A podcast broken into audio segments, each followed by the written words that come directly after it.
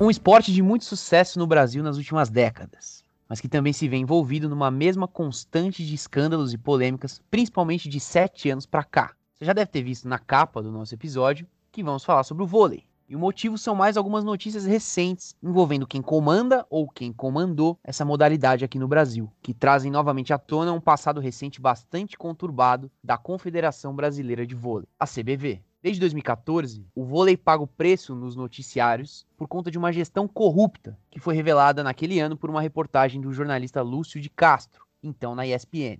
O dossiê Vôlei, como ficou conhecido, mostrou que os dirigentes da CBV desviavam dinheiro de patrocínio e tinham privilégios com empresas de ex-dirigentes da entidade. No centro disso tudo tem um nome, o de Ari Graça, o então presidente da CBV, e que acabou renunciando após todo o esquema virar público. Agora, em 2021, o nome do Ari Graça segue aparecendo nas notícias que extrapolam o esporte e poderiam muito bem estar na editoria policial. Afastado do comando do vôlei brasileiro, o Ari Graça mora fora do Brasil e nunca chegou a ser preso pelas irregularidades comprovadas durante o seu mandato.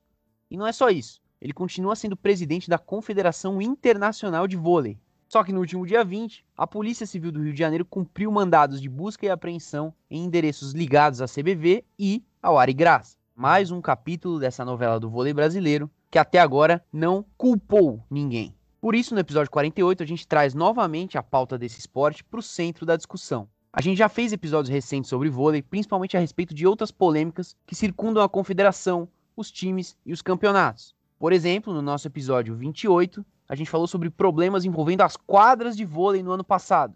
No episódio 33, a gente tratou do envolvimento da cartolagem do vôlei com o governo federal e a política no Brasil. No fim, tudo isso tem a ver com o tema de hoje. Dessa vez, a gente vai explicar aqui no Bola na Agulha os detalhes dessa investigação recente contra o Ari Graça, ex-presidente da Confederação Brasileira de Vôlei. Qual que é a acusação agora? E o que, que diz a defesa do dirigente que discorda dessa nova investida da polícia? Para isso, a gente vai relembrar um pouco do dossiê vôlei, que é o ponto de partida para toda essa questão lá em 2014. Além disso, a gente também vai trazer outras notícias recentes e que deixam muito claro a realidade tumultuada atualmente na Confederação Brasileira de Vôlei.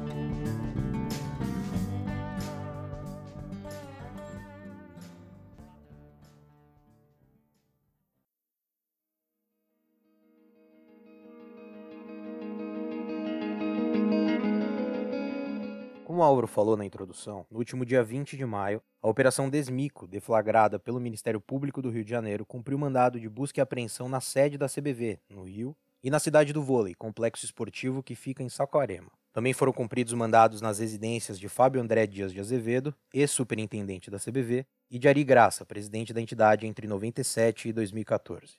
A operação investiga uma série de crimes cometidos por uma organização criminosa ligada à cidade de Saquarema.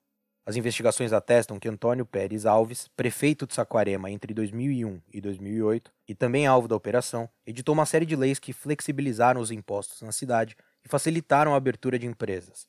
Consideram que foi criada uma espécie de paraíso fiscal e que esse contexto trouxe centenas de empresas fantasmas para a cidade. Explicando em linhas gerais, com essas leis editadas por Antônio Pérez, ficou muito mais barato abrir empresas em Saquarema que nas outras cidades.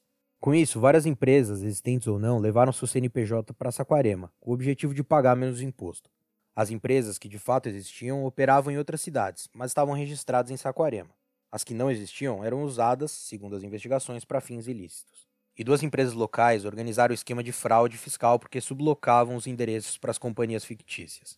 Entre as mais de mil empresas investigadas pela operação, algumas têm contratos de prestação de serviços com a Confederação de Vôlei. Acontece que esses serviços não foram comprovados, e além disso, as empresas pertenciam a Fábio André Dias Azevedo e Marco Antônio Pina Barbosa. Essas duas figuras eram, na época, superintendentes da CBV e subordinados de Ari Graça.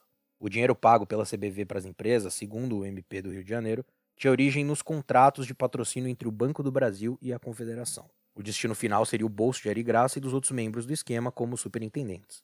Os contratos de patrocínio entre CBV e Banco do Brasil são objeto de suspeitas há muito tempo. O dossiê Vôlei, publicado em 2014 pela ESPN, denunciou as irregularidades pela primeira vez. A série de reportagens na época levou à denúncia de Ari Graça da presidência da CBV. Mas sobre isso a gente vai falar melhor daqui a pouco.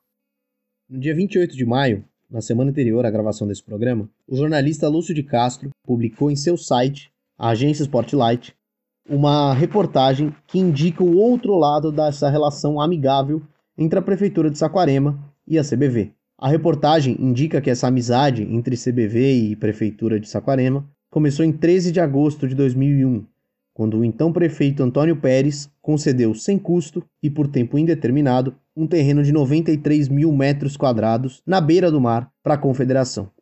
Nesse terreno foi construída a cidade do vôlei, que é o centro de treinamento das seleções brasileiras da modalidade. O curioso é que esse espaço ele tinha sido comprado pelo município de Saquarema por 8 milhões de reais, em valores corrigidos pela inflação, pagos na época com dinheiro público. E esse modus operandi, comprar terrenos e ceder de graça, ele foi seguido pela prefeitura de Saquarema nos anos seguintes. Outros terrenos foram doados para construir empreendimentos, como hotéis e pousadas, alguns foram doados para o governo do Rio de Janeiro, sem exigência de contrapartida ao município. Essa prática ela foi tida como criminosa por uma CPI instaurada em 2015 em Saquarema. A comissão parlamentar, em seu relatório, afirmou que, abre aspas, fica claro inquestionável e sem qualquer sombra de dúvidas que uma infinidade de contratos de concessão de uso foram otorgados de forma irregular, sem qualquer procedimento administrativo, sem conhecimento de servidores que faziam a fiscalização dos mesmos, bem como agindo os autores em clara formação de quadrilha para a prática reiterada de crimes. Fecha aspas. O objetivo de Antônio Pérez era, segundo a CPI, agradar apoiadores e garantir sua reeleição. Vale dizer que essa estratégia mesmo que ilegal, parece ter dado certo, uma vez que a atual prefeita da cidade é Manuela Pérez, esposa do Antônio Pérez, e que antes dela, quem governou a cidade por dois mandatos foi Francine Melo, que era vice do Antônio Pérez antes, e é casada com o ex-deputado estadual Paulo Melo, que está preso em regime semiaberto pelo mesmo esquema que prendeu o ex-governador do Rio de Janeiro, Sérgio Cabral. O Paulo Melo, ele tinha sua atuação pública e privada localizado em Saquarema. Boa parte do seu patrimônio está vinculado à cidade. Ele foi um dos principais aliados políticos do Antônio Pérez e participou ativamente da doação do terreno pela prefeitura de Saquarema à Confederação de Vôlei. Além disso, o Paulo Melo, tal qual o ex-prefeito Antônio Pérez, também é suspeito de se aproveitar do paraíso fiscal criado em Saquarema assim como o ex-presidente da CBV, Ari Graça Júnior, cuja assessoria de imprensa se posicionou em relação à reportagem do Lúcio de Castro, dizendo que não tinha conhecimento dos fatos relatados. Sobre a operação de Esmico, no entanto, a assessoria do Ari declarou que, abre aspas, o doutor Ari Graça recebeu com surpresa a busca em seu apartamento e a notícia veiculada pela mídia. Ele está em Lausanne, seu local de residência por motivo de trabalho, e acionou seu advogado para tomar ações imediatas no sentido de contestar as alegações, as mesmas feitas no passado e que agora voltam à tona. Fecha aspas. Esse passado, a qual a nota se refere, está localizado de forma mais precisa no ano de 2014.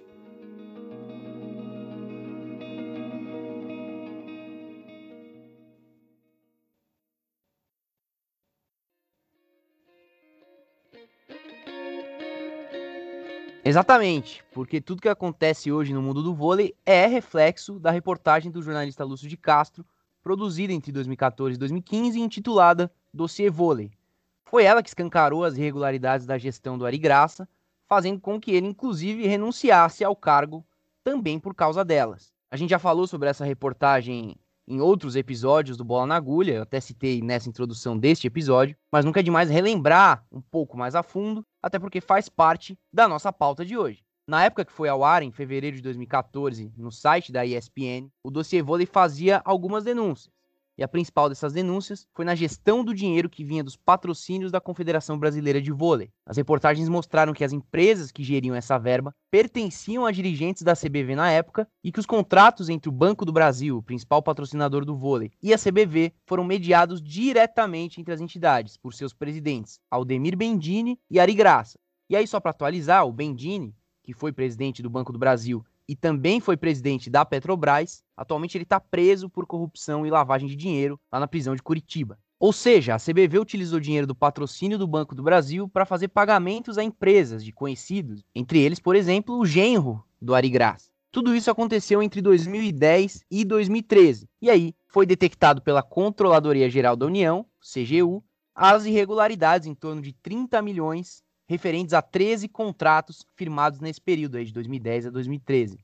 O Banco do Brasil, ao ficar sabendo de toda essa história, ameaçou retirar o patrocínio já histórico, mas depois acabou voltando atrás. Para isso, houve uma redefinição dos termos entre o contrato da CBV com o Banco do Brasil, numa tentativa de acabar com qualquer prática corrupta no futuro. Para completar, quatro anos depois da reportagem original, e aí já estamos falando de 2018, o mesmo Lúcio de Castro publicou uma nova matéria, aí já na agência Spotlight, sobre o aumento dos repasses do Banco do Brasil à CBV durante a gestão de Bendini. O contrato de patrocínio que vigorou entre 2012 e 2017 foi 134,5% maior do que o dos quatro anos anteriores, ou seja, mais que o dobro e sem explicações do porquê. O Lúcio de Castro mesmo cita na reportagem que somente a frase ou a alcunha de patrocinador oficial do vôlei brasileiro rendeu um contrato de 180 milhões de reais entre o Banco do Brasil e a Confederação durante esses cinco anos, de 2012 a 2017. Ou seja, um valor completamente descabido e desproporcional com o que se paga e o que se recebe com esporte no Brasil, até mesmo com o futebol, a modalidade na qual gira mais dinheiro, que dirá então no vôlei. Isso somente mostra que, ao longo dos últimos sete anos, novas evidências sempre foram aparecendo, novas notícias, colocando a gestão do Ari Graça nos holofotes. Isso quer dizer que não parou no dossiê vôlei lá de 2014. Na verdade, essa reportagem acabou abrindo uma torneira até então fechada e que diz respeito às irregularidades ocorridas na CBV. E por falar em Ari Graça, o presidente renunciou após a denúncia lá em 2014, como eu falei, mesmo negando o envolvimento com todo o caso. Ele ainda disse na época que o técnico Bernardinho, que era o técnico da seleção masculina, era um dos chefes do grupo que o perseguia mas mesmo renunciando da CBV, o Ari Graça se manteve como presidente da Federação Internacional. Até hoje, ele está lá desde 2013 e a tendência é que vai se manter até 2024. Como a gente pode ver, os bastidores do vôlei brasileiro estão sempre agitados, e os últimos meses seguiram nessa mesma toada. No final do ano passado, teve o caso da Carol Solberg, atleta do vôlei de praia, que gritou fora Bolsonaro numa entrevista pós-jogo. A CBV veio a público dizer que manifestações do tipo são proibidas em ambientes de competição. O caso foi parar no Superior Tribunal de Justiça Desportivo, STJD, a última instância jurídica do esporte brasileiro. A Carol foi condenada em primeira instância, mas depois foi absolvida. A CBV não deu suporte para ela, que por pouco não acabou sendo punida e multada pela manifestação. A confederação foi severa na condução do caso, com a justificativa de que manifestações desse tipo em ambientes esportivos são proibidas. Mas a postura da entidade pareceu só uma conveniência. Isso porque alguns meses depois, representantes da confederação fizeram um gesto público de apoio a Arthur Lira, então candidato à presidência da Câmara dos Deputados. O Arthur Lira teve campanha pública e apoio do presidente Jair Bolsonaro, que a Carol criticou, para conseguir o cargo. O gesto foi feito pelo técnico da seleção masculina, Renan Dalzotto, e pelos dirigentes que tinham acabado de vencer as eleições da CBV. E esse pleito, inclusive, foi mais um momento turbulento. Pela primeira vez em 45 anos teve eleição, de fato. Em todo esse período, a entidade só teve três presidentes: Carlos Arthur Nussmann, o Ari Graça, que a gente já falou bastante, e o Walter Pitombo Laranjeiras, popularmente conhecido como Toroca. Os três subiram ao cargo em votações de chapa única, por aclamação. Para o quadriênio 2021-2024, a coisa mudou. A turbulência da última década fez crescer uma oposição ao Toroca, que estava no cargo desde 2014, mas já bem ausente do dia a dia da confederação. Próximo dos 90 anos de idade, ele era muitas vezes representado pelo vice-presidente, Radamés Latari. Nesse contexto, forças políticas ligadas a Ari Graça se movimentaram para fechar uma chapa. O Toroca era vice do Ari e subiu à presidência depois que ele renunciou ao cargo, em 2014. Mas as denúncias de corrupção que envolviam o Carlos Nussmann, o Ari Graça e a própria CBV atentavam contra a reputação da entidade. O Banco do Brasil, principal patrocinador da confederação, ameaçou quebrar o contrato caso não fosse apagado esse incêndio interno. O banco ainda pediu que fosse feita uma varredura na entidade. Foi aí que o Toroca começou a afastar os aliados do Ari como um gesto público anticorrupção, o que aflorou a rivalidade entre os dois. E aí, voltando às eleições mais recentes, os aliados do ex-mandatário que sobraram na entidade se uniram com os descontentes com a gestão do Toroca. A chapa conseguiu reunir nomes importantes do vôlei, como o líbero Serginho, bicampeão olímpico, além de ter o apoio das duas federações regionais com mais clubes associados, a de São Paulo e a de Minas. O Toroca tinha o apoio da maioria das outras federações e da maioria dos atletas. A disputa, inédita em 45 anos, foi ganhando importância conforme se aproximava o dia da eleição. O aceno ao Arthur Lira, alagoano como Toroca, aconteceu pouco mais de uma semana antes do pleito. Nesse período, a oposição foi à justiça para contestar o processo de votação e pedir a impugnação da chapa do atual presidente. Um dos argumentos era que, se o Toroca fosse eleito, a CBV perderia o repasse de recursos federais pela Lei Agnello Piva, organizado pela Secretaria Nacional do Esporte. Uma das condições para que cada federação continue recebendo dinheiro é respeitar o limite de reeleições. Como confirmado pela Advocacia Geral da União, só é permitida uma reeleição aos presidentes de confederação. O Toroca subiu ao cargo em 2014 e ficou até 2017, quando foi, aí sim, eleito presidente. A partir de 2021, ele foi reeleito, então ele começou um terceiro mandato, ultrapassando esse limite para o repasse federal. A chapa dele contesta essa interpretação. Ela alega que uma determinação dessa não pode ser retroativa. Ou seja, como a regra foi alterada em 2014, o limite de reeleição para ele só poderia valer dali em diante, ou seja, ele poderia ter sido eleito em 2017 e agora estaria cumprindo o seu segundo mandato em tese. Fato é que nada disso foi suficiente para impedir a vitória do Toroca nas eleições. E como já tinha sido anunciado, a CBV perdeu o repasse, mas não por muito tempo. Em abril, a Confederação soltou uma nota afirmando que uma liminar na Justiça Federal liberava a entidade para receber o dinheiro do governo.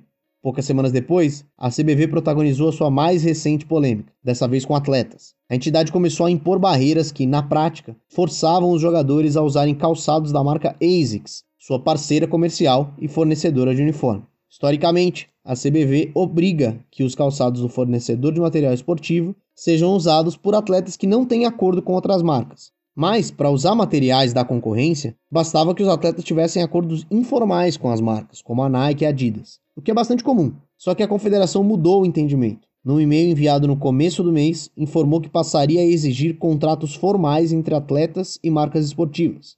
Os jogadores e jogadoras, então, correram para formalizar esses vínculos, mas foram surpreendidos por um novo informe da CBV dizendo que não ia aceitar contratos assinados depois daquele e-mail. Ou seja, muitos atletas tinham acordos informais com a concorrência e de uma hora para outra não puderam mais seguir com essas parcerias. A decisão indignou os atletas, que se negaram a apresentar esses contratos. A CBV esticou a corda ainda mais e o jurídico da entidade informou que quem não respeitasse a determinação seria punido e multado. É, isso aí inflamou ainda mais os nervos dos atletas e das atletas que levaram a indignação para as quadras. Né? As jogadoras da seleção, por exemplo, protestaram nos dois primeiros jogos da equipe na Liga das Nações contra Canadá e República Dominicana. Elas colocaram um esparadrapo em cima do logo das marcas concorrentes da ASICS, como se estivessem sendo cerceadas pela CBV. E o protesto deu resultado, porque a confederação acabou voltando atrás, mas só um pouco. Ela manteve a obrigatoriedade dos acordos formais de serem apresentados, mas não deu um prazo final para isso. Dito isso, ao que tudo indica, as coisas não vão se acalmar na Confederação Brasileira de Vôlei. Além das disputas entre os dirigentes, tem muitas outras coisas que são recorrentes com os atletas que aconteceram nos últimos tempos, né? Verdadeiras polêmicas, como esse caso dos tênis, que a gente acabou de falar, ou da Carol Souber. Enquanto isso, né, as seleções de vôlei de quadra estão disputando a Liga das Nações e assim como os atletas do vôlei de praia, se preparando para os Jogos Olímpicos de Tóquio em julho de 2021. O vôlei brasileiro vai chegar ao Japão em boas condições esportivas, podendo brigar mais uma vez por medalha. Só que a impressão que fica é que os bons resultados e as boas atuações acontecem apesar de todos esses dirigentes do esporte e de todas essas confusões. Situações como essa do contrato dos calçados servem mais para criar problema do que para resolver ou trazer qualquer benefício econômico à federação. E vale dizer também que as informações desse programa foram publicadas por pouquíssimos jornalistas, principalmente o Lúcio de Castro, ex-ESPN, e dono da agência Sportlight, e o autor do dossiê vôlei, e o Demetrio Vecchioli, que já esteve aqui presente com a gente em dois episódios, um deles inclusive falando sobre o vôlei, que toca o blog do UOL Olhar Olímpico. Basicamente, são essas duas fontes de notícia que a gente tem para falar sobre o vôlei. É uma pauta excluída da cobertura da grande imprensa. Quem não acompanha esses dois ou alguns outros pouquíssimos veículos fica no escuro, mesmo o vôlei sendo a segunda modalidade do país, atrás só do futebol, e tendo uma confederação toda enrolada em esquemas milionários de corrupção recentemente. Então as notícias poderiam ser feitas, não faltam fatos para serem noticiados. Mas o que acontece é que muita gente não sabe o que está acontecendo nos bastidores aí da Confederação Brasileira de Vôlei. Bom, e a gente chega agora àquele bloco em que a gente fala um pouco sobre o que teve em alta nas redes sociais relacionada ao esporte na semana anterior à gravação do programa. E lógico que a gente não podia deixar de falar de mais um caso envolvendo o Neymar. Na semana passada, o Wall Street Journal de Nova York publicou uma reportagem que dizia que a ruptura do contrato entre Neymar e Nike no ano passado, ele depois de mais de 10 anos contratado da Nike, rompeu o contrato e assinou com a Puma. A reportagem dizia que a ruptura desse contrato se deveu a uma investigação de assédio sexual contra o jogador, uma investigação interna feita pela própria empresa. O caso teria acontecido em 2016, quando Neymar estava em Nova York para um evento é, publicitário da Nike que seria realizado com ele e o Michael Jordan. E aí a funcionária da Nike responsável pela logística do evento teria sido assediada pelo Neymar. Essa reportagem, obviamente, circulou é, bastante, foi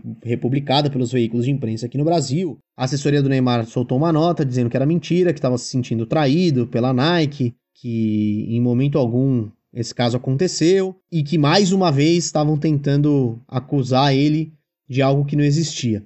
E aí as redes sociais começaram a comentar isso, né? Algumas pessoas criticando o Neymar, mas o que espantou, assim, o que surpreendeu foi que, pelo menos nas redes sociais no Brasil, as pessoas tinham muita dificuldade em afirmar qualquer coisa negativa em relação ao Neymar. Existia uma certa ponderação, um excesso de ponderação no sentido de vamos, vamos esperar, porque o caso de fato não está na justiça, não é um processo judicial. Foi uma apuração interna feita pela Nike que levou à ruptura do contrato. Mas esse é o fato, isso que está colocado na reportagem. Ao mesmo tempo, muita gente começou a falar que era mais uma vez é, gente tentando se aproveitar do pobre coitado que é o Neymar. É, e aí o nome Nájila foi uma tag do Twitter que subiu bastante. Porque essa turma, essa, essa, esses defensores ferrenhos do Neymar, eles retomaram o caso da Nájila, que foi que acusou o Neymar também de, de assédio, de estupro no ano retrasado, e que a investiga as investigações não levaram a nada, concluíram que, que não tinha por que abrir um processo contra ele, que não tinham provas suficientes, enfim. E aí, obviamente, que naquele momento muita gente começou a xingar ela, falou que ela era uma aproveitadora, e agora retomaram isso em relação a essa funcionária da Nike, assim, dizendo que ela tinha, que ela estava querendo crescer em cima da, da fama do Neymar, ou melhor, que a Nike estava querendo se promover em cima dessa história. A Nike, que é uma das maiores empresas de fornecimento esportivo do mundo, aparentemente, segundo os defensores do Neymar, estava precisando acusar ele de assédio para se defender. E não foi nem o que aconteceu, porque a Nike nunca tinha tornado público esse fato, né? Isso aconteceu cinco anos atrás, a apuração começou em 2018, o contrato foi rompido ano passado, 2020, e agora isso veio à tona porque o Wall Street Journal conseguiu esse furo de reportagem. A notícia é essa, a notícia é que o contrato foi rompido em função dessa apuração interna de assédio. Não tem coisas novas, não tem é, é, processo, não tem nada disso. Ele chegou a publicar uma foto em que ele tampa o símbolo da Nike no uniforme da seleção com um emoji, mas aí apagou, enfim. Ele vale dizer que ele joga em dois times, né, no caso o Paris Saint-Germain e a seleção brasileira, cujo uniforme é fornecido pela Nike. É, ele até disse isso numa das notas, é, fez um drama, falou que era muito triste ter que levar no peito uma marca que tinha traído ele, enfim. E mais uma vez o Neymar, que em tese o grande nome do futebol brasileiro, aparece por notícias fora de campo e não dentro de campo. Dentro de campo o que ele tem acumulado é lesões, eliminações e uma sensação de que a carreira dele, que já tem 12 anos, está caminhando para o final sem responder às grandes expectativas que tinham sobre ele. É, e além desse assunto, ainda tem um outro que ficou bastante em alta nas redes sociais, ainda tá, e promete ficar pelos próximos dias, que foi o presente da CBF do governo para os brasileiros. Como todo mundo sabe, a Copa América vai ser disputada no Brasil depois de ser rejeitada pela Colômbia, em função dos protestos que começaram com uma reforma tributária. Mas hoje tem vários temas envolvidos, inclusive a pandemia, e a Argentina que recusou explicitamente por causa da pandemia. Mas a Comembol agradeceu aí que o Brasil foi benevolente e abriu as suas portas para o torneio. E o que se viu foi uma chuva de críticas nas redes sociais a essa medida. Muita gente já falando do cloroquito, que vai ser o mascote do torneio. Falando também da agilidade do Brasil para responder os e-mails da Comebol, enquanto demora vários meses aí para responder os e-mails da Pfizer, quando a Pfizer oferece vacina. A gente está gravando esse programa poucas horas depois que a Comebol fez o anúncio, então a gente ainda não sabe se o governo brasileiro vai voltar atrás e vai desistir por causa da rejeição absurda, se vai acontecer mesmo, mas vão abrir mão de algumas coisas como o público na final, ou se vai acontecer tudo nos conformes, como está planejado pela confederação e toca o barco.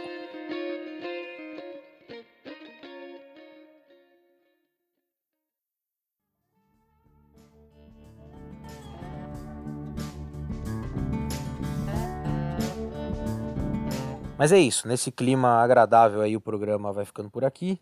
Eu agradeço a compreensão, a humildade, a paciência de quem nos escutou até esse momento derradeiro do programa.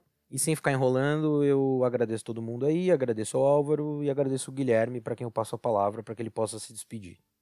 Muito obrigado, Gabriel. Muito obrigado aos ouvintes que chegaram até o fim de mais esse programa sobre esse esporte tão intenso que é o voleibol. É uma honra, né? gravar esse episódio 48 do Bola na Agulha. Somos quase aí cinquentenários. Estamos chegando nessa marca histórica. E, e é isso. Me despeço de vocês. Mando um forte abraço. Aproveitem aí esse presente que o governo brasileiro nos deu, que é a Copa América. E passo a palavra para o rei da voz, Álvaro Logulo Neto. Foi um prazer, Guilherme. Foi um prazer, Gabriel fazer mais esse programa com vocês. Não foi um prazer descobrir aí essa notícia fantástica, né? De que o Brasil vai mais uma vez sediar esse torneio que daqui a pouco tá aí acontecendo todo ano. Daqui a pouco vai ter todo ano Copa América, igual estadual. É, não tá difícil disso acontecer e eu fico pensando nesse momento, antes de eu falar das redes sociais rapidamente e passar pro Gabriel terminar o programa, dos adeptos dos álbuns de figurinha, não sei se eles existem ainda, ou se isso é uma grande lavagem de dinheiro das bancas de jornal, não sei. Mas eu gostava bastante. E tem o álbum aí da Copa América, né? Está sendo comercializado com a bandeira da Argentina e da Colômbia na capa, certamente com escalações erradas, como já é de costume. E, melhor, é um álbum de capa dura pela simples bagatela de 34 reais. Eu estou vendo aqui agora nesse momento. É uma grande comédia. Que um álbum custe 34 reais em plano 2021. Se você colecionou figurinhas nos anos 2000, você vai lembrar que o álbum custava 3 reais, não 34. Então, só por esse motivo, eu já não compraria, não recomendo. Fica aí uma não recomendação. E a, depois dessa, de trocar a sede do país, realmente isso aí é uma peça histórica de completa inutilidade. Bom, é isso. Fico aí com esse último desabafo para os amantes aí dos álbuns de figurinha.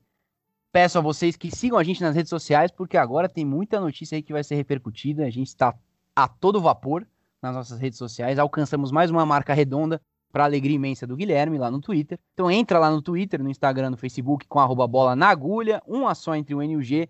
E siga a gente nessas três redes sociais tão fabulosas, cada uma a seu jeito. Você pode também seguir a gente no canal do YouTube e nos outros aí tocadores, qualquer tocador de podcast, a gente está por lá. Você vai encontrar o Bola na Agulha e os nossos episódios. Caminhando aí para o episódio 50, eu passo a palavra de volta para o Gabriel, que eu sei que ele está muito alegre é isso, com a empolgação lá em cima, o programa vai ficando por aqui. Só um último recado, aquele de sempre, sobre a nossa campanha de financiamento coletivo no PicPay. Se você quiser ajudar o programa, tiver condição, você pode doar para a gente um valor mensal no PicPay.